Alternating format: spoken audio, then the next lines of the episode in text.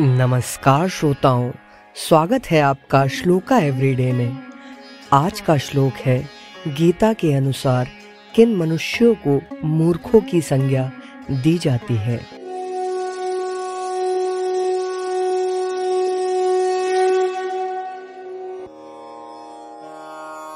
अश्रुतश्च समुद्रध्वो दरिद्रस्य महामनः अर्थांश्च कर्मणा प्रेप्सु। मूढम् इत्युच्यते बुधे।